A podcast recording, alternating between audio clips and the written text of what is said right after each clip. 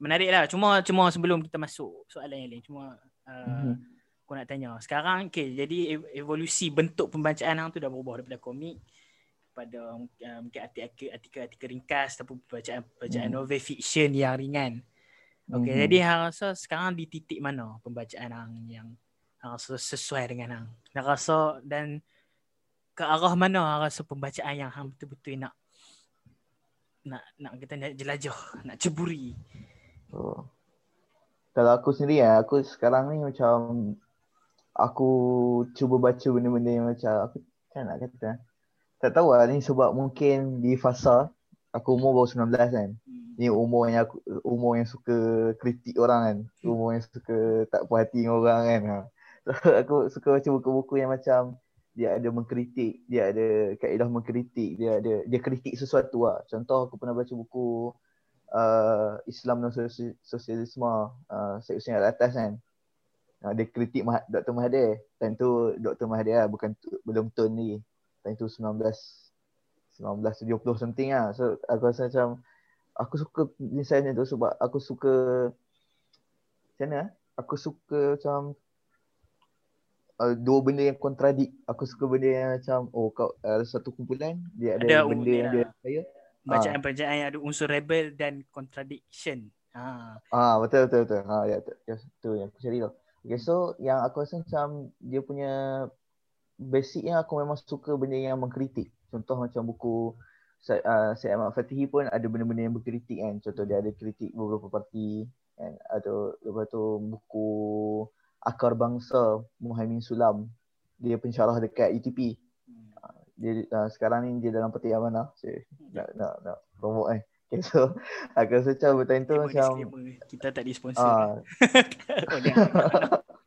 Uh, uh, betul. Uh, okay so then uh, bila aku aku baca Muhaimin Sulam pun aku rasa macam dia kritik kerajaan time tu. So aku rasa macam aku minat lah benda-benda macam tu. Lepas tu aku baca Allah melarang membodohkan akal Dr. Zaimi tulis. Hmm. Uh, aku memang berat kepada benda-benda yang kritis lah. Aku aku minat benda macam tu.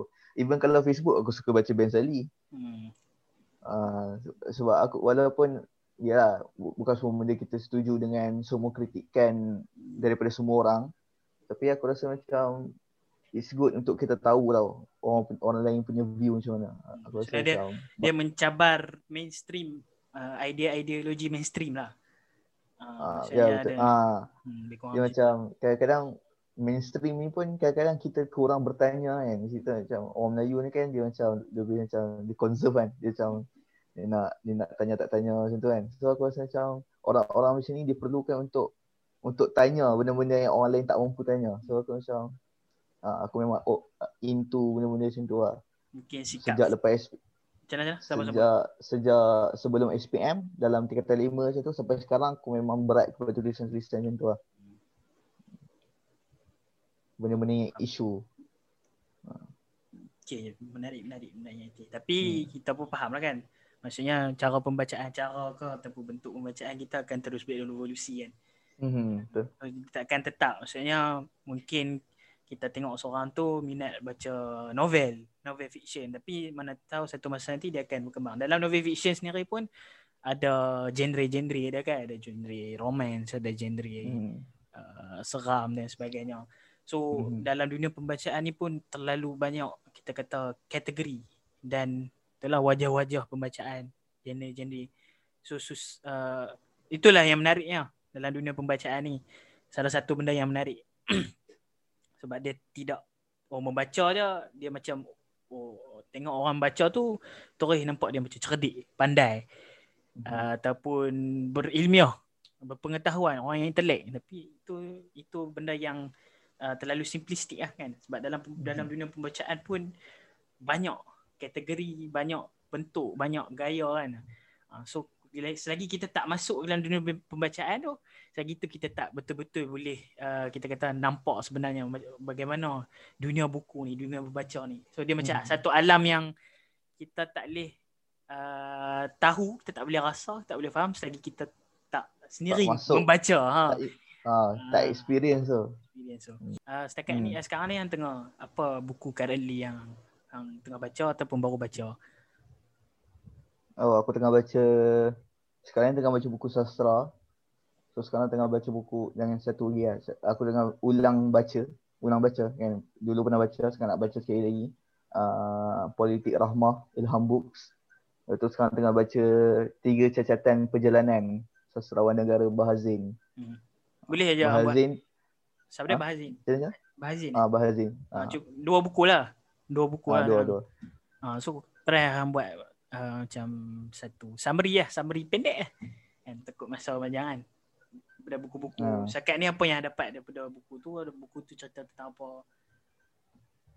Okay, untuk buku politik rahmah ni aku rasa macam uh, manhaj yang sebelumnya aku pegang dengan apa yang dia bagi tak jauh pun. Kan, tak jauh pun. Maksud aku macam selama ni aku berpegang kepada macam Islam tu tak pernah ber, tak pernah bagi kita satu apa satu sistem oh. Maksud aku dia dia bagilah uh, maksud aku dia dia memberi prinsip. Hmm. Faham tak? Dalam politik kan. Ni skop politik eh. Dia memberi kau prinsip maksudnya macam mana kau nak pilih um, apa ciri-ciri pemimpin, apa ciri-ciri negara Islam dan sebagainya. Dia bagi-bagi bagi tapi dia tak pernah bagi tahu kau dalam buku ni pun dia sebut ah. Uh, dia tak pernah bagi tahu kau untuk macam mana kau nak pilih pemimpin kau. Itu, itu kau punya ni. Tapi kau, kau punya hal lah. Maksudnya kau kau yang kena fikir sendiri. Hmm. and Tuhan memberi kau Tuhan memberi kau akal apa?